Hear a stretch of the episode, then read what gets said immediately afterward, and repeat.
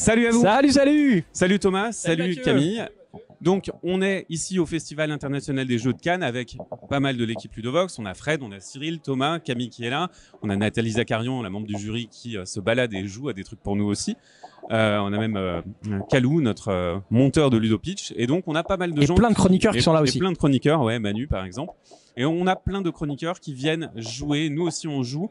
Et du coup, on va vous débriefer un petit peu ce qu'on joue. On va essayer de vous poster des vidéos de débrief avec bah, des débriefs sur les jeux. Euh, on va essayer d'avoir 5-6 jeux par, euh, par débrief. Et donc, on va simplement vous dire à quoi on a joué, vous montrer des images, vous dire ce qui nous a plu, ce qui nous a déçu. Et on va essayer d'alimenter ça. Donc, on aura bien entendu aussi des articles qui seront pas exactement les mêmes et qui n'auront pas exactement le même contenu. Donc voilà, n'hésitez pas à suivre soit sur le site, soit sur la chaîne YouTube. Maintenant, parlons jeu. Allons-y. On va commencer par Camille. Et Camille, il a fait du très lourd. Il a fait un jeu qui buzz qui s'appelle Earth. Merci euh, Mathieu. Alors très lourd, Earth, c'est pas, c'est plutôt, plutôt du familial plus. Donc Earth, c'est un jeu où on va construire un écosystème euh, de plantes et d'arbres euh, de, de diverses manières en faisant des carrés de cartes, en faisant en posant 16 cartes. Et en posant les cartes, ça va faire des combos. Donc euh, il y a un gros plus dans ce, dans ce jeu, c'est la, simultané- la simultanéité. Voilà. Comme il est dur ce mot. Il est beau celui-là. Et euh, le principe, c'est qu'un joueur va faire une action principale, il va pouvoir activer plein d'actions, et les autres joueurs, en même temps, vont pouvoir faire une action mineure, mais du coup, ils n'auront pas à attendre leur tour. Tout le monde va jouer en permanence, et ça, c'est plutôt chouette parce qu'il n'y a pas de temps mort, on joue tout le temps. Euh, on va donc construire un écosystème de cartes, de combos, on va planter des arbres, on va les faire monter, on va devoir répondre à un certain nombre d'objectifs, et une fois qu'on a fini nos 16 cartes, et ben le premier qui finit 16 cartes met fin à la partie, et celui qui a le plus de points gagne en fonction des différentes conditions. Alors, toi, tu es un grand fan des jeux à thème nature. Est-ce que tu as aimé celui-là? Il est fan de, de le thème agriculture. C'est plutôt agriculture et là on n'est pas dans l'agriculture, on est vraiment dans, faire pousser des petites plantes, des champignons. Euh, J'ai fait pousser un grand séquoia, j'étais heureux. Et, euh, ben j'y suis allé un petit peu. Euh, j'allais dire un reculon, mais le jeu quand on le voit visuellement sur la table, il fait un petit peu peur parce qu'il y a quand même beaucoup de cartes, euh, il y en a partout, et donc je me suis dit oh là c'est un gros jeu, ça ça ça ça va casser la tête et Finalement non. Euh, il est dans l'ensemble, il est fluide, les actions sont évidentes. Euh, on n'a pas à se poser de questions. Il y a peu d'analysis, paralysis sur le jeu, donc euh, ça fonctionne bien et, et ça et ça reste sur un format d'une heure, euh, assez accessible. Donc euh, non non, c'est une chouette expérience. Moi qui suis pas client des gros jeux, tu penses à un truc où je peux y aller, ça peut me plaire ou pas? Je pense que tu peux y aller, oui effectivement. Et autre question, est-ce que c'est moi ou les jeux thème nature, c'est le thème du salon cette année? Il y en a, j'ai l'impression, à tous les coins de rue. C'est vrai qu'il y en a pas mal et celui-là en plus se colle un petit peu à, Ark Nova parce que il a des cartes euh, réalistes et euh, donc on, pourrait presque le coller aux cartes de Ark Nova pour faire un bel écosystème. Après les vikings et les pirates, euh, La nature, les arbres. c'est pas, mal. C'est pas mal, C'est pas pas mal, c'est- ça change. Alors, on va parler d'un autre jeu que tu as joué. C'est un jeu narratif à gratter sur le principe Des mots des croisés. mots, des mots croisés, voilà. Il s'appelle Once Upon a Night. Alors quand, on met tous ces mots ensemble, on se dit mais euh, qu'est-ce que c'est que cette chose? Effectivement, c'est hyper surprenant. En fait, c'est effectivement un jeu, euh, un jeu narratif. Il y, y a une histoire que vous allez dérouler, vous allez lire des cartes, et pour passer d'une carte à une autre, vous avez une grille, et sur cette grille, il va falloir retrouver des mots. Pour ça, vous avez des petits, euh, des petits gabarits qui vont vous permettre de gratter, puisque c'est un jeu à gratter des cases de la grille. Et quand vous trouvez un mot qui est mis en rouge sur une de vos cartes aventure, bah vous allez piocher la carte qui correspond. Donc par exemple, je dis n'importe quoi, euh, tiens, euh, il y, a, euh, il y a un endroit, il y a un pont, et ben si vous trouvez la carte pont, vous allez pouvoir traverser le pont, prendre la carte pont et, lire. Alors en fait, tout le, jeu, ça va être la gestion de vos gabarits, à quel moment vous grattez à quel, endroit, va falloir essayer de deviner où se trouve tel mot, tel mot dans la grille. Donc on est sur un truc, mais complètement pas vu quoi. Là, Ouais, ça, on- ça a l'air assez fou. ah ouais, là on est sur l'Olni euh, complètement, euh, complètement improbable. Ouais. Euh, bah moi je voulais essayer parce que j'avoue que je l'avais un petit peu pledgé les yeux fermés parce que parce que justement euh, le côté jamais vu et euh, bah je suis plutôt content. Euh, Il y a vraiment, euh, ouais c'est vraiment très très improbable comme euh, comme truc où on mélange le, le jeu de mots où on manipule les lettres mais il y a quand même l'histoire. Il y a ce côté truc à gratter donc Legacy qui est vraiment euh, vraiment intéressant. Euh, ce que j'avais peut-être pas trop euh, envisagé c'est qu'en fait on est quand même sur de la grosse partie, c'est-à-dire que euh, Oui, c'est c'est une heure et demie, deux heures. c'est hein. deux heures la partie, ouais. Là, là sur le salon, il y a, il y a un prologue qui est beaucoup plus court, mais on est sur, euh, on est sur deux heures la par- de, de, de partie. Il y a, il y, a, il y a un design qui est vraiment, euh, vraiment chouette. Donc, euh, ouais, moi ça m'a plu. Vraiment, je, je vous le recommande. Est-ce qu'il plaira aux joueurs solo? Est-ce qu'il plaira aux joueurs solo? Ça peut, ouais. Ouais, ouais, ça peut parce que c'est vrai qu'on discute un peu, mais euh, c'est peut-être le défaut. On, on est typiquement sur ce genre de coopératif qui, qui, où toutes les informations sont ouvertes. On joue un peu dans l'ordre du tour qu'on veut. euh, voilà, effectivement, on, on joue, euh, on, on prend, on prend toutes les décisions euh, en commun. Donc oui, c'est, effectivement, c'est un petit peu le défaut. Et question, euh, question narration, est-ce que ça tient la route Ce que tu as vu en tout cas? Euh, j'ai vu que le début et ça donne envie. On est dans un univers qui est assez euh, assez surprenant, qui est un peu post-apocalyptique, mais où les les insectes sont devenus énormes et donc on va chevaucher les insectes et tout. C'est assez rigolo. Et ouais, non, c'est c'est assez chouette. C'est assez chouette.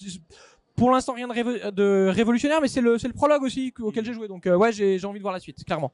Alors, on va parler d'un autre genre de jeu coopératif auquel j'ai joué, et toi Mhm. aussi d'ailleurs tu y as joué, mais on n'a pas joué en, en synchronisé. Mhm. C'est Kites, c'est un Ouais. jeu qui avait beaucoup beaucoup buzzé à la Gen Con, c'est un jeu avec des cerfs-volants. En fait, les cerfs-volants, c'est des cartes qui ont des couleurs et qui sont associées à des sabliers.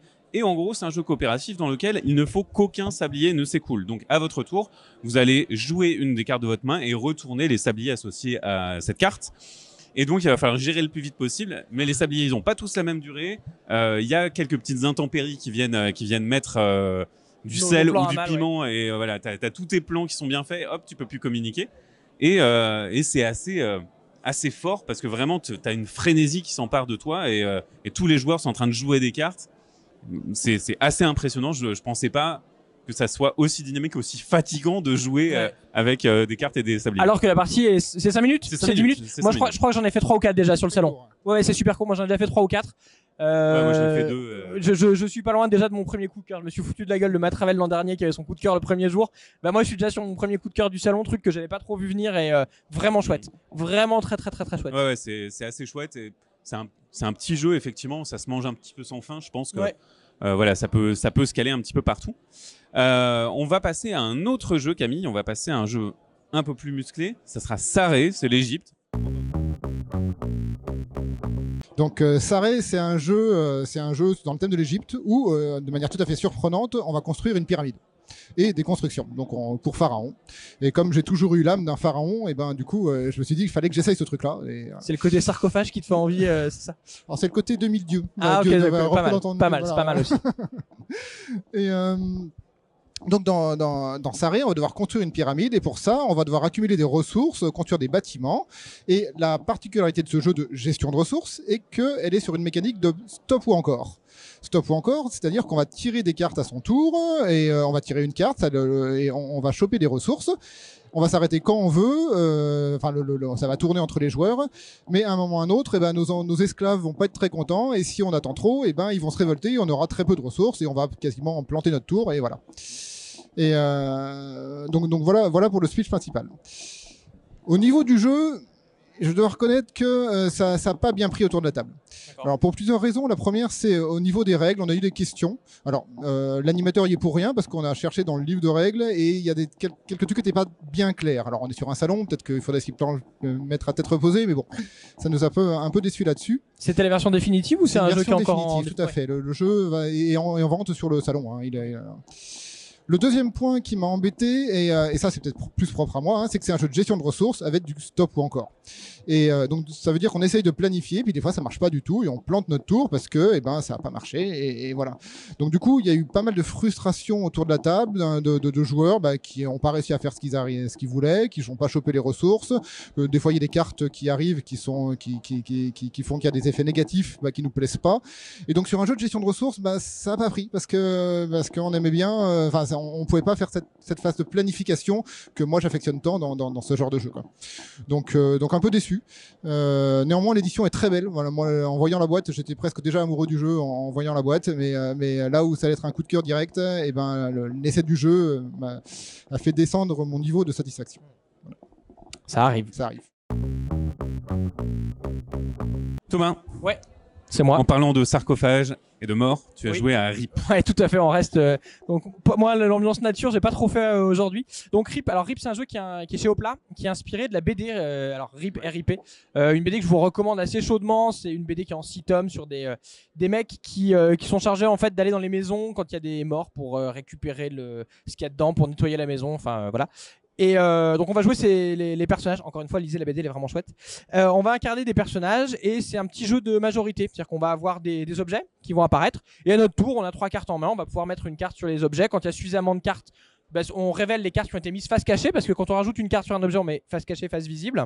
Celui qui a la majo récupère, euh, récupère la carte. Le petit twist, c'est qu'il va y avoir des cartes qui sont euh, face cachée, donc on sait pas ce qu'il y a dessus. Et sachant que dans ces cartes face cachée, il y a des cartes qu'on n'a pas envie d'avoir parce qu'elles Ouais, font des points, elles font des points euh, négatifs. voilà. Mais on a des petites mouches. Les petites mouches, quand on les joue, eh bien, elles vont nous permettre de euh, retourner des cartes, pas retourner, mais de regarder des cartes qui sont face cachée, que ce soit celles de, de nous ou des autres joueurs ou de, ou de les déplacer.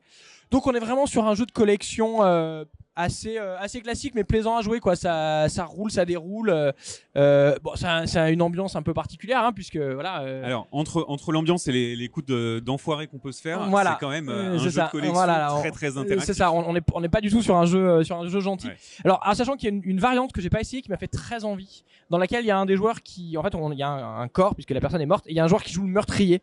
Et lui, au contraire, il va essayer de récupérer les cartes que les Ouais, autres il veulent pas. les objets. Voilà, euh, mais s'il se fait attraper, et ben, couteaux, euh, ben voilà, il, ouais. il perd des points. euh. Donc il y a un petit côté rôle caché bluff qui est, euh, qui est assez sympathique. Moi qui m'a bien plu, ça a couiné un peu autour de la table, genre ah tu m'as attaqué, toi t'as fait ci, toi t'as fait ça. euh.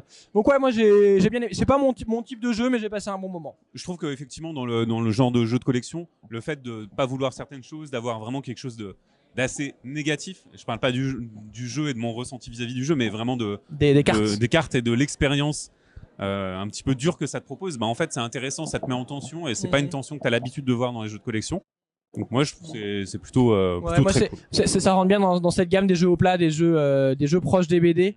Et, euh, et c'est vrai que voilà, moi j'aime bien parce qu'en plus ça, ça fait découvrir des BD qui sont jamais forcément, euh, forcément connus. Euh, moi c'est la deuxième ou troisième que je découvre comme ça et euh, bah ouais c'est des bonnes recommandations.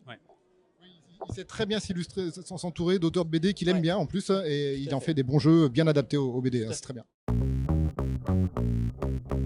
Et euh, j'ai joué, mais toi aussi, à Phantom Tout Inc. à fait. On dirait qu'on a joué ensemble alors que pas, Et du, pas tout. du tout. On s'est pas vu de la journée. Non. Et donc Phantom Inc, c'est un jeu par équipe avec des médiums. Faut imaginer que on est un petit peu dans, entre Mysterium et Codenames quelque part. Exactement. Chacun, euh, chaque, euh, chaque équipe va avoir un fantôme et des médiums. Le- les fantômes ont un mot à faire deviner, le même mot à faire deviner à leur équipe. Et les médiums vont poser des questions avec des cartes. Et ils vont choisir deux cartes qui vont donner au fantôme. Le fantôme va défausser une carte face visible, va garder l'autre face cachée, il va répondre à la question face cachée. Mais attention, quand il répond, il va écrire sur une feuille la réponse. Et il va l'écrire lettre par lettre. Et les médiums peuvent lui dire Hop, hop, hop, c'est beaucoup trop d'informations pour l'autre équipe. J'ai compris ce que tu voulais dire. Arrête-toi. On va avoir des informations parcellaires pour notre équipe. Parfois, on interprète complètement mal ce que nous dit le fantôme. Il y a d'autres moments où, euh, eh ben, on, a, on pense avoir compris ce que voulait dire l'autre équipe, mais on n'a pas la question. Donc, en fait, c'est un jeu de déduction qui va venir vraiment euh, bah, nous faire nous plonger dans cette ambiance. C'est- un peu, euh, un peu euh, lent. C'est pas, c'est pas très Ouais, rapide et frénétique. ouais, non, alors ça dépend des parties. Moi j'ai fait deux parties, mais c'est vrai que c'est, on est sur un rythme assez cool. C'est ouais. posé, ouais. Et, euh, et c'est un petit peu retors. Il y a même moyen de dire à des fantômes de, bah, de rajouter une lettre, etc. Et quand on veut donner la réponse, un petit côté tension où on va, le, les médiums vont écrire lettre par lettre, comme ce que pouvait écrire le fantôme, mais le fantôme peut arrêter les médiums, évidemment, s'ils se trompent. Donc on a des réponses parcellaires aussi. Ouais. C'est assez rigolo. Je trouve que c'est assez particulier et rigolo de se dire, ok, on n'a pas toutes les informations. Maintenant, on doit recouper toutes les informations et spéculer. C'est assez, assez rare en fait. Ouais, et Il y, a- il y a pas mal de retournements de situation effectivement où comme on pense que tiens c'est bon j'ai donné assez de lettres j'ai compris ta réponse parce que moi je connais la question donc en connaissant la question j'ai besoin de quelques lettres pour comprendre la réponse mais je veux pas que l'équipe en face trouve le mot euh, le mot indice. Sauf que des fois on se plante complètement. On croit qu'on a la bonne réponse et pas du tout. Et on le découvre euh, plus tard dans la partie.